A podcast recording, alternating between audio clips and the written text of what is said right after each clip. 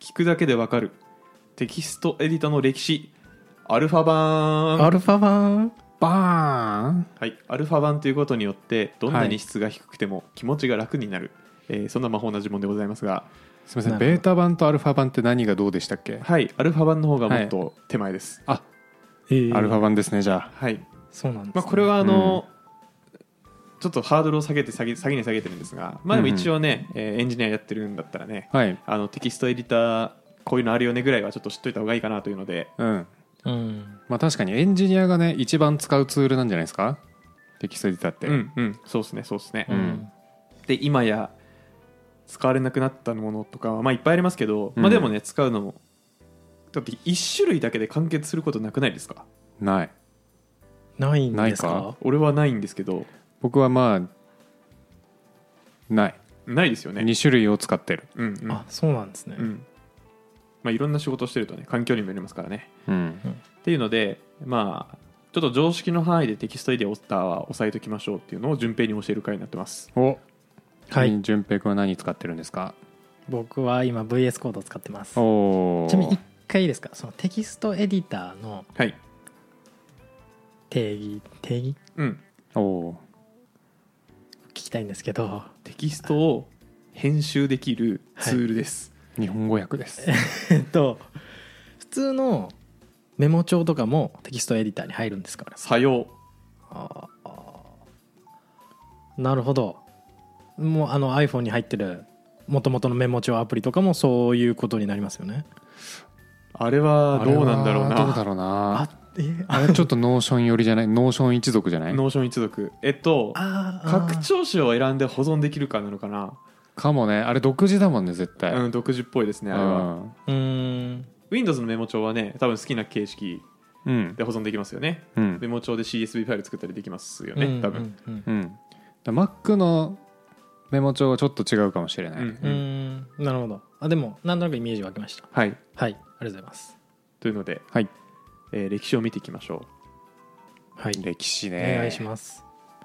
これあえていや古い方からいきましょうか普通に、はいまあまあまあ歴史編はそんなにサクサクといきますね、はいえーまず最初太古の時代ですね太古の時代、はいはい何年ぐらいですすか、 1973年でございます1973年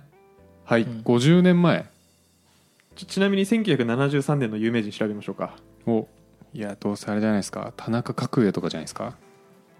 列島改革何でしたっけはい、えー、と1973年生まれの、えー有名人ですが、はいはいえー深津絵里さんおお最有機のそうそうそうそうそうそうそう、はいはいはいえーなんだっけ和尚さんねうんああはいはいはい三蔵法師三蔵法師そうそうそうそうそうそう青木さやかさん大泉洋さんおまあまあまあおその辺の世代はいははいいはいははいいが、まあ、ED なんですけどで ED コマンド実は皆さんのパソコンにも入ってますちなみにちょっと1973年トーク深掘りしていいですあかどうぞどうぞはいオイルショックによって物価が急上昇した年となりますねトイレットペーパーなくなった時かはいであとなんかあの「ノストラダムスの大予言」が出版されたらしいですへうえんだからノストラダムスなんか1999年のなんかあれだったじゃないですか、はいはいはいめちゃくちゃ前からずっと言われてたんだねこれな確かにうんすごいビジネスですよねえビジネスですよね多分わかんないビジネスかホラ吹きかはわかんない、いやでもまあ、うん、多分ビジネスだと思うのでうんうんうんこれだって大予言出すことによって初版とうんうんその大予言の日に2度売れるっていうのが確定してる本なんですよね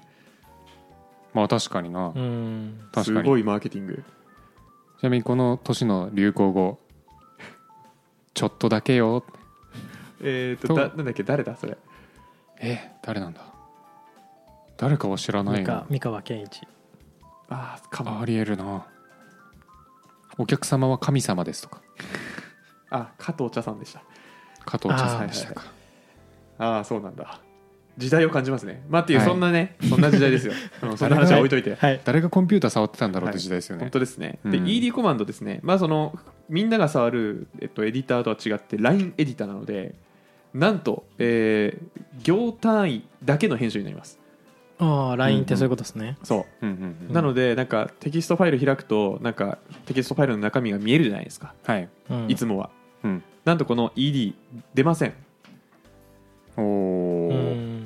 なんか一行一行編集するなんかこの文字を入力するとか、うんえーこここの行数を編集するみたいな感じでうんうん一行だけのスコープで編集するエディターになってますってことはこれ脳内にさファイルの何書かれてるかとかが展開されてないとむずくないですか、まあ確かにうん多分長文とか編集無理でしょうねこれはうんきっと時代的にもうファイル数も超少なくてかつ、えーと行数も多分多いの書いてない時代だったんですかね、うんうんううん、んそうだと思ううん多分ね、っていうのがまあ最初 ED ですこれちょっとあの今皆さんのコンピューターにも入ってるので、うんうんまあ、興味があったら触ってみてください、コマンド叩くだけで動くっすか動く動くおーでまあ大体それと同じ時期に出てたのが1974年のストリームエディターの SED セットコマンドですねおーはいはいはいこれはあのコマンド何の略クイズでも出ましたけども出ましたねはいまああのコマンドでテキストの編集ができる入力とかが挿入とかができるコマンドですね、これが1974年でしたまあ、あれだけでねオライリー本印刷できてますからねえそうなのはい、そうなへのーまあ、あれだけというか瀬戸多くの本がありますねへえマニアックやばい よねだってえページ1個に収まんないのなんかブログのいやそうだよね めっちゃ思っちゃうわそれ何が書いてんでしょうねね結構分厚いよそうなんだうんで、まあ、これが1973-4年ぐらいですねうんうんうんまあ不便な時代ですようん確かにっていうところから次ですねはい1976年おはいここ VI が登場しますお革命的なやつ革命的な VI が登場しうますね、ん知ってますか VI VI コマンド VI コマンドで開かれるやつが VI なんですか VI テキテキスト VI あれが VI ですあれが VI ですねはいちなみに VI って何の略なんだろうえ略ビジュアルバーチャルイメージビジュアルエディタえー、ウィキペディア曰くビジュアルエディターーうえーないしへビジュアルインターフェースへさすが出た出たこのエディターの E をうん省略しそうでてす I ってやっちゃうやつね、そう出よた出た絶対そういうのだと思ったわ、はいまあ、VI 使ったことある人多いと思うんですが、えーまあそうですねいろんなコマンドキーボードだけでね、まあ、いろんな操作ができる今も大人気の、えー一番強い、えーエディターだと僕は思ってます、うんうんうんうんうん えー思考と同じスピードで、うんえーなんあやばだっい使われた使われたけなんだっけあれでしょ思考と同じスピードでなんだっけわかんないかい、書くみたいなやつでしょ、はいはいまあ、ちなみにそのビムのえっとビムじゃない VI だ VI の特徴として、はいカーソル移動にあの HJKL うん使ってカーソル移動させるって特徴がありますけども、うんまあ、これはあのか VI の開発者であるビル・ジョイさんという方が使ってたキーボードに移動キーがなかったためこういうふうな実装になってると、うんえそうなのえこれホームポジションからずれなくていいぜっていうことじゃないんだ、まあ、それもあるんですけど、うん矢印ないしここにしちゃえみたいなうん話だったみたいです、えーそうなんだ、はい、最初ねどうしてもこの J と K がどっちが上でどっちが下ってなっちゃうんですよねな、るうんねそう本当になれなかったな最初 K が上、正解イエスはいっていうのがまあ1976年、うんうんまあ、早々に出ましたね割と確かにちなみにあの前回お話ししたあの「括弧はコンピューターに卵を産む」ですと、はいもう VI はもう全てのユニックスコンピューターに入ってるぐらい一世を風靡したらしいですよ、まあそうですよね、うんまあ、今もそうですしあ入ってないのかな初期インストールはされてないか入ってんじゃないいやビ VI は入ってる入ってるビかム入ってない時あるけどビムは入ってないですねうん大抵、多分入ってないかはいで1976年でした次が次が1985年おうんここで EMAX さんの登場でございますおー EMAX の方が結構弟なんだこれ EMAX 弟ですねあのうん EMAX の方がね全然なんか高機能に見えますなんか見た目はなんかいろんな表示してるし、うん起動時になんか EMAX ってロゴ出てくるしえーこようんまあなのでまあで EMAX は使ったことあったりしますか僕ないんですよねもう出会ったことないです出会ったこともないんだはいまあ、これも結構ベーシックなよく使われる昔からのエディタうん、うんなんかコアなエンジニアは EMAX 使ってるイメージありまー、すうんうんうん、いや僕もちょっと触ってたのがもうはるか昔すぎてほぼほぼ覚えてないんですけども、うんうんでもまあ多分モード切り替えて編集したりするようなエディターだった気がするんですけど、うんうんのりさん調べてたりしません使ってみよう入ってないき起動の仕方が分かんない ?EMAX コマンドだと思いますけどあじゃあ入ってないわまあなんかちょっとよく覚えてないんですけどなんかやたら折る時叩いた記憶がありますうんなんかビームでいうコロンぐらいちょっと覚えてないけどほうほうほうほまあでも人気な、えー、とエディターですねこちらのうであーなんとこいつと同じ年にですね、はいえーみんな大好きメモ帳が同じ年に出ておりますはあ大好きです、いメメモ帳がモ帳あの Windows のやつですか Windows のメモ帳、はいはい、うんはい、同じく1985年まあ多分 Windows85 年に出てたのかなそうなのかなあんまり知らないけどね確かにはい、マッキントッシュ2とかの時代じゃないですか、うんそうなんですかねでも1985年はいでまあまあまだここまでは多分あんまり今時のエンジニアは馴染みないのかもしれませんが、うんまあ、次もまだないかなで次がビムおおここでここでビムはい1991年公開っぽいですねそうじゃあうん同学年なんだ確かに、タンメンタンメン短命タンメンですかうんえー、とこちらの VI インプルーブルっていう略うんあらしいですね、ただ最初 VI イミテーションだったらしいですねそうなんだはいえイミテーションってどういう意味だっけ模倣っていう意味みたいですイミテーションラブっていう映画あったっけはいイニシエーションラブじゃあイないでニすシエーションラブかよく分かったね今俺分かんなかったわでまあビムって何なのかというとまあ分かんない人がいるか分かんないですがまあ VI の拡張版みたいな、うん、うんえーっとエディターですねでこれはあのなんか当時 VI いろいろ使えてた時代に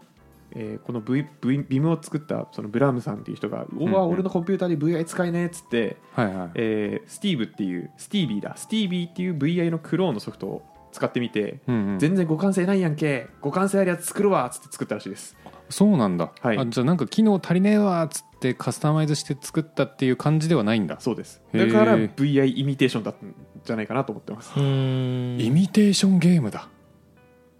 そこなんだそこのアハ体験アラン・チューリングの映画じゃなかったでしたっけへーイミテーションゲーム知りませんけどなんかそんなん言ってた気がするうん聞いた気がするまあっていうビムでビムは VI に比べてうんあれなんだいろいろコマンドが足されてんでしたっけ多いと思うよ、はいあのーなんだっけあの僕ビビムのコマンドで使えないやつ VI で何個かあるなと思った記憶あります、あと、はい設定ファイルいろいろ使えるのはビムだけなんですかね俺ちょっあとビそムうなんだ RC はビムですけど VI で、うんあのコンフィグ作ったことないからそうだね俺もやったことないわわかんないけど、うんあのいろいろ僕は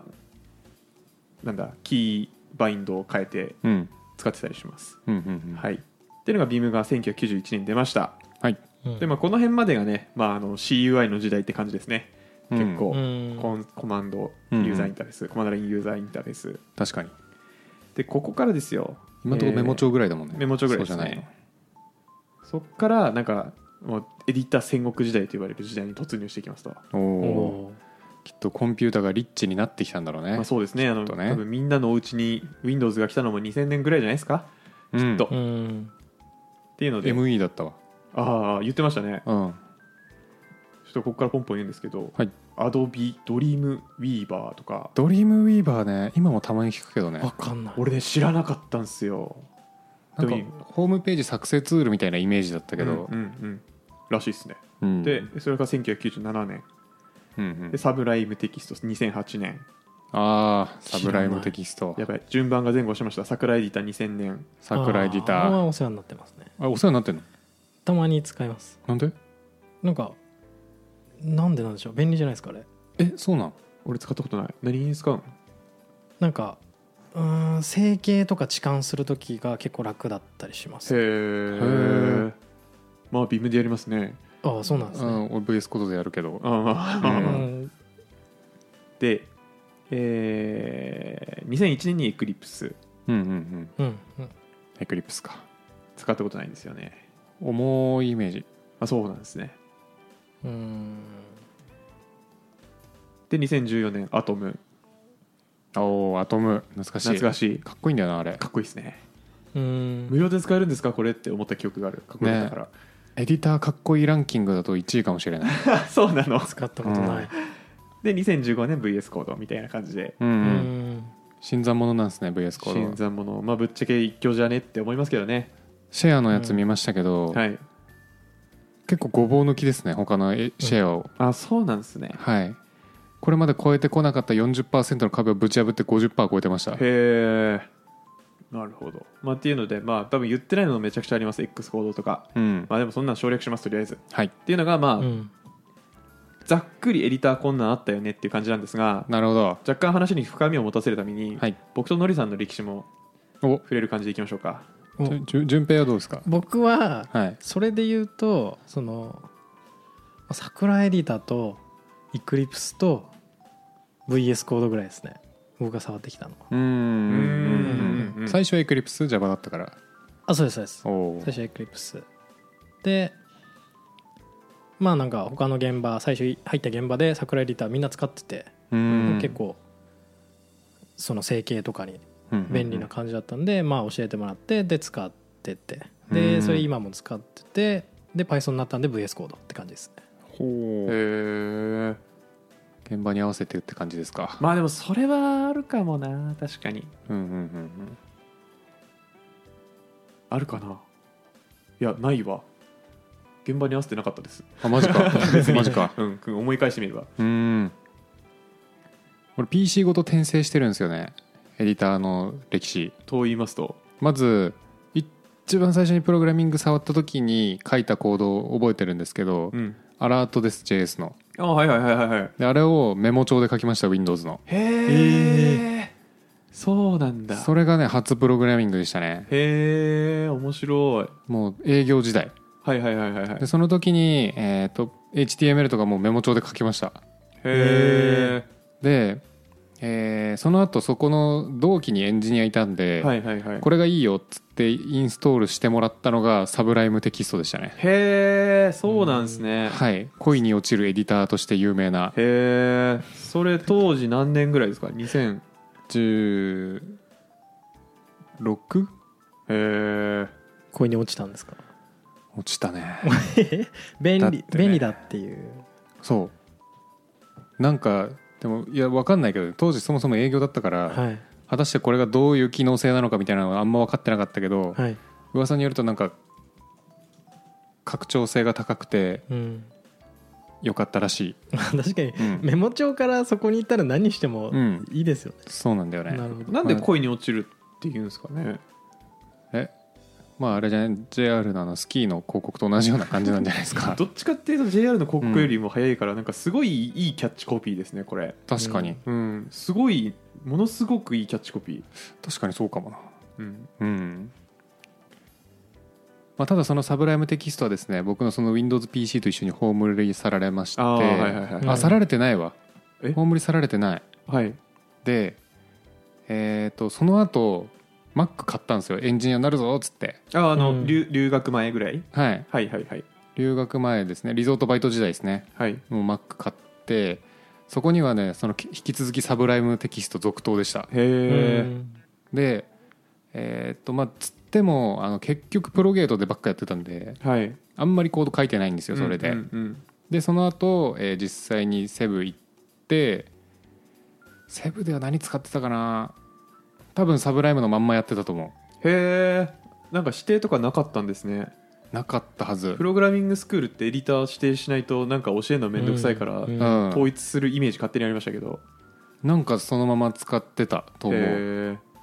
で、えー、とその後、まあ会社入ってエンジニアになりましてはい現場行きますと、はいで現場行ったら現場で PC 支給されるじゃないですか、はいはいはいはいはいで僕そういうなんか新しい PC が来るとなんか一からセットアップしたくなるんですよわかるなんかツール系も見直してわかる、うんでその時に、えー、とアトム使い始めたんですねあーいあいあいあいでアトムちょっとだけこの機能良かったなっていうのが1個あってはいえっ、とテキスト選択するじゃないですか、はいでオプションをしながら上とか下ページアップページダウンやったら、はいその選択した行を移動させられるじゃないですかああはいはいあれのはい左右バージョンもできたんですよへえだからあー間違えてこのシングルクォーテーションの右に文字打っちゃった時にその文字を1個左にずらしたりとかってのができたんでへえそれちょっと欲しいなと思ってるんですよねへえなんですけどちょっと重重いっすねあれはしょっちゅう落ちましあーアトムがた、ねクラッシュしました、結う構、んうんうんで現場を終えて現場でアトムと売買して、うんえー今メンター戻ってきてメンターの時もやっぱり PC 支給されるんで、はいはいはいはいえーそこで VS コードを入れましたうんうんうんで VS コード入れてたんですけどあの途中であの本読んでたらですね「実践ビム」というすごい評価高い本見つけまして、うんうんうんまあ、そのキャッチコピーさっきあったんですけど思考の速さでコード書くみたいなうんうんマジかと思ってうんうんでそっからビムを使おうと思っていろいろビム使ってたんですけどやっぱり見た目がかっこいいな VS コードってなった結果あの間を取って VS コードにビムのバインディング入れるっていう結果に落ち着いて今それを使ってますなるほど、はいいや面白いありがとうございます全然違う経歴そうなん だ、はい経歴そのビビムんベースコードにビムのバインディングを入れるっていうのはどういう状況になってるんですか、えっとね VS コードビムみたいななんか拡張機能あるんですよあ、拡張機能があるんですね、はいであれを入れて使ってますえっと VS コードのあうのん画面で、でビムの使い勝手になってるってことですかそうへでえかつあの VS コードのショートカットも生きてるやつは生きてるうーんなんでなんか折衷案みたいなとこなんですけどえ死んでるやつあるんですかあのー複数選択とか使いづらくなってますよへえそうなんだ一回エスケープして選択したい単語を選んでコマンド D でいっぱい選択して、えーその後もう一回エスケープしてからインサートモード入らないとちゃんと動かせない、へえそうなんだ、うんなるほどなるほどなは、はいい、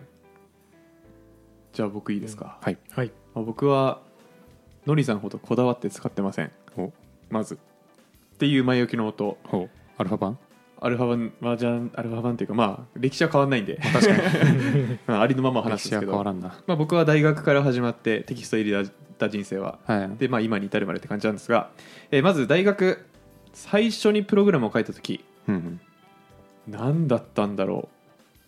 ういや多分 EMAX、 EMAX はいうん大学の授業はね基本的に EMAX で進んでてへえ、はういん EMAX で使ってやってましたねうんただあのプログラミングの授業も何個かあってうんうん、 EMAX 使う授業と VI 使う授業がありましたねどっちもおうおんそうなんだはいでもエディターその辺使うんだ大学生えっとそうでしたねまずセントリセント OS だったんですようんうん授業用の PC が、うんうんでセント OS で、えっと CUI しかなくてう、んうん動くエディターなんて多分そんなもんっす確かにはい、うーん VI か EMAX はいはいはいですねでまあ大学時代はだからもう Mac 研究室入ったら Mac でやってたんですけど、うんうんうんまあ、Mac も EMAX 使ってた気がするなもうそのままはいえもうあのそんなリッチなテキストエディターがあるなんてい1ミリも知らなかったんで、ーあそうなんだ、うんはい存在すら知らないんだや存在すら知らないです、もうなんはいはかいプログラミングは VI か EMAX で書くもんなんだって当当時の、僕は思ってたので、まあ、確かにそう思うかもな、うん、なのでまあそのまま行きました、うんで、うん就職して、えー最初の案件入った時うんうんいやーあの時最初も多分 VI でしたなおお引き続き引引き続き VI うーんで最初だけ VI でやってて、うん先輩がなんかかっこいいエディター使ってんなと思ってうんあエディターとも思ってないなんかかっこいいなあのプログラム書くやつと思って なるほどねかっこいいの使ってんなと思って、はいはい先輩に、えー教わるまま使い始めたのがインテリジェ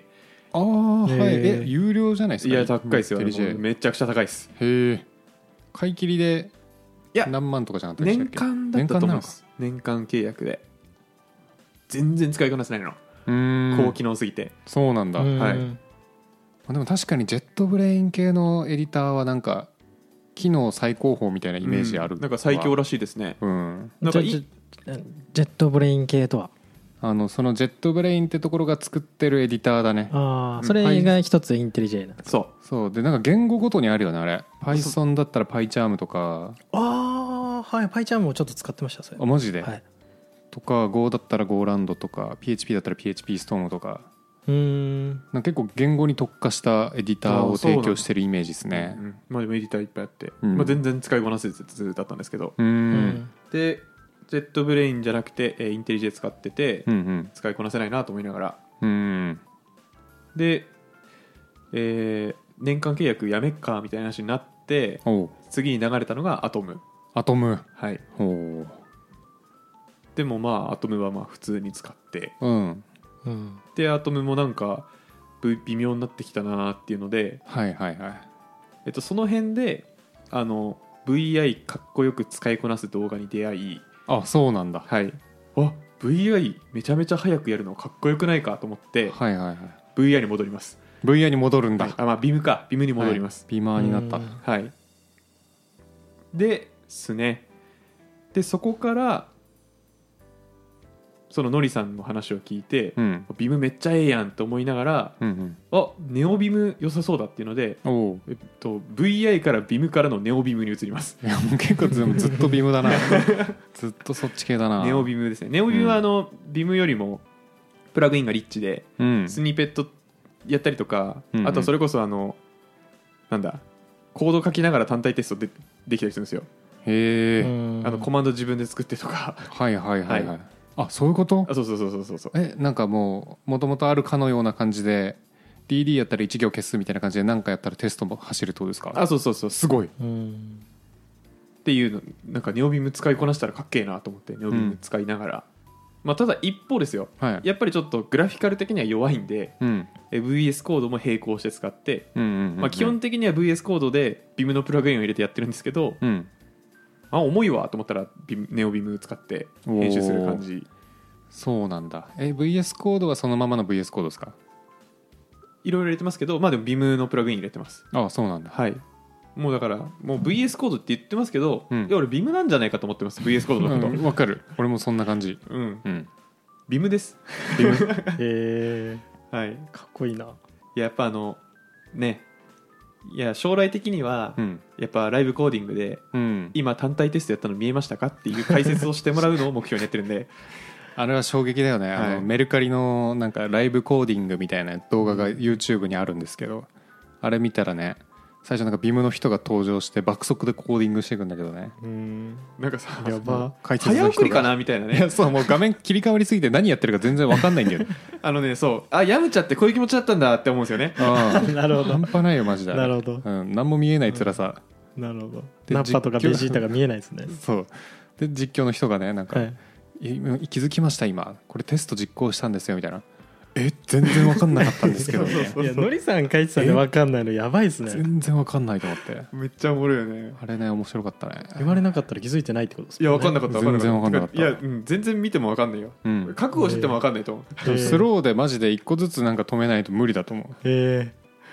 うね、う、うんそうあのねあれが僕のあの目標なんであれはわかる、うん憧れるあの仕事の生産性とかどうでもいいんですようんとりあえずあのパーパーパーってやってあ今て単体テスト回したの気づいたみ たいなえかっこいいかっこよすぎる今今何やったんですかって言われたい後輩に、ねうん、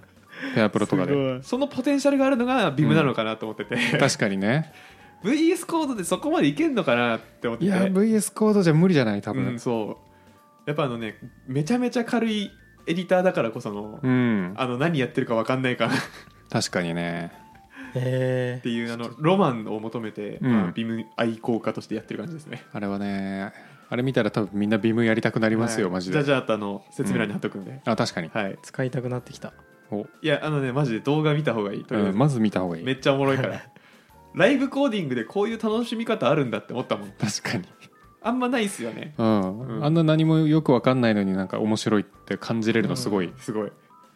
で狙ってたのかな。でも狙ってますよね多分ね。練習したみたいな話してたような気がするんだけうどんそうですね確かに、もうだってまず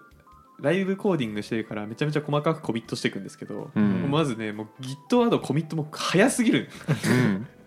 うんして確かにうんそうコミットとかはまあ分かるんですけどさすがに、はいい、やクソ早いんですよもう切り替わりもすごすぎて、うんそうなんだよな、手元みたいですよね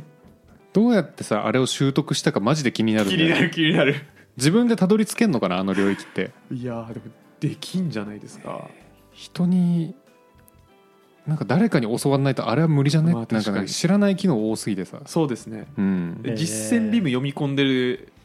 いろいろ実験してとかなんでしょうねだからそれこそあうのんスニペットも自作のスニペットめっちゃあるみたいなああ確かに言ってたんですごいなんか効率化の鬼なんでしょうね本確当かにになうんエンジニアって感じだよね確かに自作のスニペットあ作ってるわ作ってるけどでもまあコードは作ってないなうん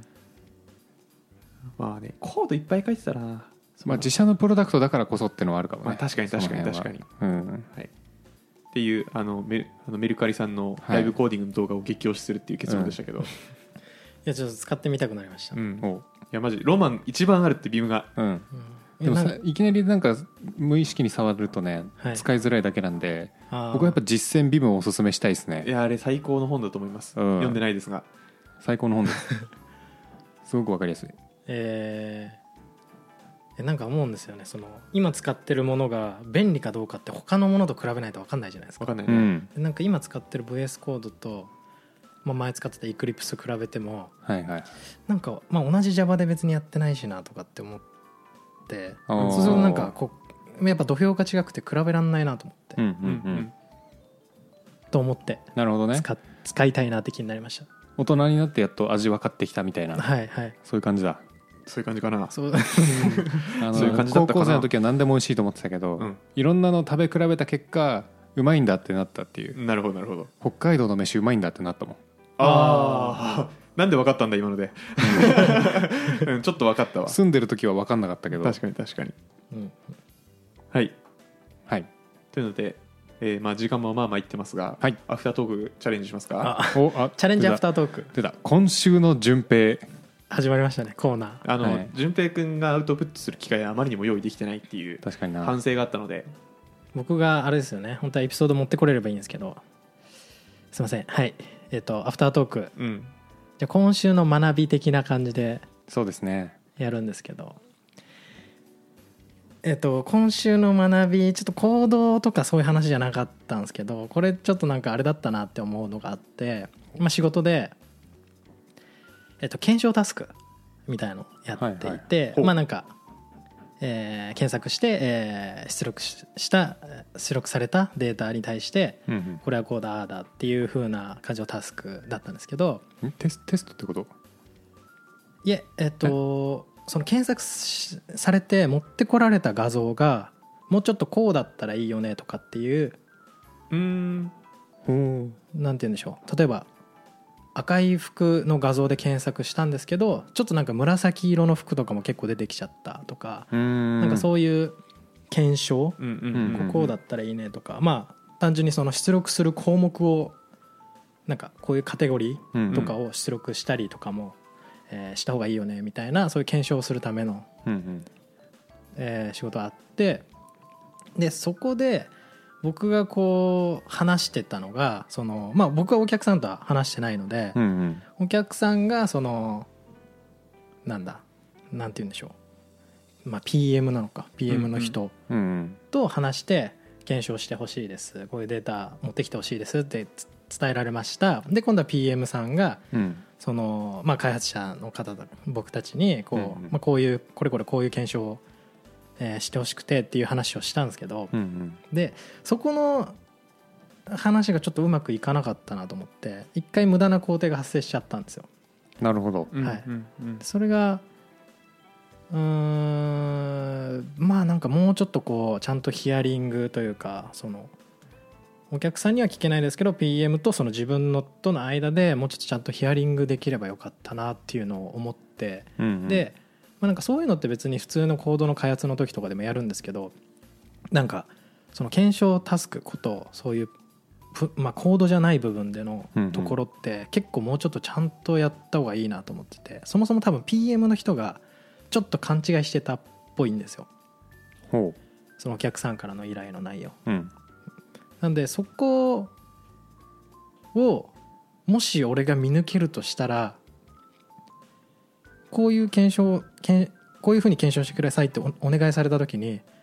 なんでこういう検証をするんだろうと俺思ったんですよ、うんすけどまあうんうん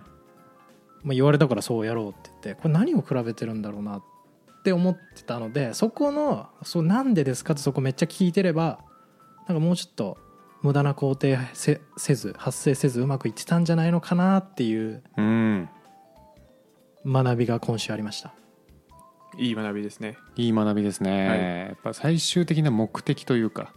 っぱそこを気にするのめっちゃ大事だなって思うんですよ、うんいいっ すかコメントとして十分ですかって いやじゃあそうじゃなくてあのなんか最近思ったんですけど、はいまあ、今うちの会社ってこう人数結構増えてってるんですね。ああ素晴らしい、うんっていう中でこうよく目立つようになってきたなって思うのがここの判断上司に投げるんだみたいなへのがすごい最近感じることが多くて、えはいはいはいはいそれなんでだろうなと思った時にこう今のこの次やる行動がまず今ルールとしてありませんよと。うんうんってなった時にルールに合うかどうかで判断しちゃってるんじゃないかなと思ったんですよ。おうおんそうじゃなくて最終的にこれのやってる目的はここだからこれに目的に達成するためにはそれがいいか悪いかっていう軸で判断していけば上に投げなくても判断できるじゃないですか。うんうんっていう意味で目的たすごい大事だなって最近思ってました僕も。へえうんそういう切り口珍しいですねえそうなん かなんて言うんでしょう上になあーでも人によるのかな上に投げるかどうかってうん自分の責任でやっていいかどうかじゃないですかうんうんうんうんでもそうじゃない人がいるってことですよねのりさんが言ってるのは何したらいいか分かんないから上に聞くみたいな、そう、まあ、要はイレギュラー発生した時にその判断基準がなくて上に投げちゃうみたいな、あーなるほど、ね、まあいいっちゃいいいのか、いやまあ実いやものによるっすねうん、ものによるうんまあでものりさんがさっき言ってたあそんなのも上に投げるんだはうん、話の文脈からすると自分で考えろよっていう内容なんだろうなと思い ます、うん、多分多分そうなんだろうなと思ってて、うんでもそれ目的かなるほどねいやでもむずいっすよねそのなんか指示待ち人間っていう言い方で合ってるか分かんないですけど、うんうんフォロワーフォロワーしてる人っていう言い方で合ってるのかな うん多分合ってないけどうんまあなんかなんだろうなまあまあまあなんて言うんだろうねそうそういうのありますよね なんかありますね、うん難しい、うん、でも学校は多分そうだったっすようん大抵確かになそっかそう正解があってねうんでそうじゃないルールが急に降ってくるからね戸惑うのは、まあ気持ちはわかるしねそっかまあちょっと順平の話もちょっとずれてきてて申し訳ないが、ままあそうだなすまん なあでもねそう順平のやつもね、うん本当に2エピソードぐらいやってますから今まで多分その指示の意図を考意思疎通えろみたいな確かにまあでも実際に考えるやってみるのはやってみてなんかそこがうんつながったならね、いいことですねうんうんそうですね悔しいですねあれはでもいいね悔しさがあの時違和感感じたのにってうんそうなんですよ俺あー目的が分かってなかったのにもうとりあえずやるって言われたからやるかってなっちゃってたんでやっぱ、うんうんうんと同時にもしかして PM の立ち位置ちょっと面白いかもって思っちゃいましたね俺はあなるほどねあーちそょっうというこね感じましたそうマネジメントに目覚めた瞬順間平からだするとってことねあなるほどなはるほど、こいつの立場今受ける状態になってんじゃないのこんなわけわかんないこと言ってるしって話かと思った どういうこと どんないじり、うん、いやいやどんないじりそこの興味持ち始めたとそこのたお客さんとやり取りしてそれを伝えるっていう、ううんまくちゃんと適切に変えデベロッパーに伝える、ちょっとなんか面白そうだなって思って思いました、おーうんいいね社会勉強してるよちゃんと、うんビジネスマンだはいまあまっあて順平は別にね向いてると思うようんいううん喋れるしうんうんうんそうですねはいっていう今週の順平の学びでしたいいです素ね晴らしいいいアウトプットありがとうございまこれす、毎週来るからねこそうれうわ毎週ね、うんあの週23本収録してるからね23個分ぐらいね、あそうですよね、うん毎週こう言えなかったら今週1週間学んでないんだってなっちゃうんですよねそうだねそう そっか普通週に2で公開してるから2回に1回は順平の学びを挟まないといけないわけだいやー毎回来るんじゃないですか毎回来るんだはいすごいわ、うん確かにでもまあどどどっちなんだろうおお多いとうざいかなああ、うん視聴者視聴者目線でそっうてことリですスよねナー目線でそんな頻繁に聞かないなんかあの質が下がってくるようならいいんじゃない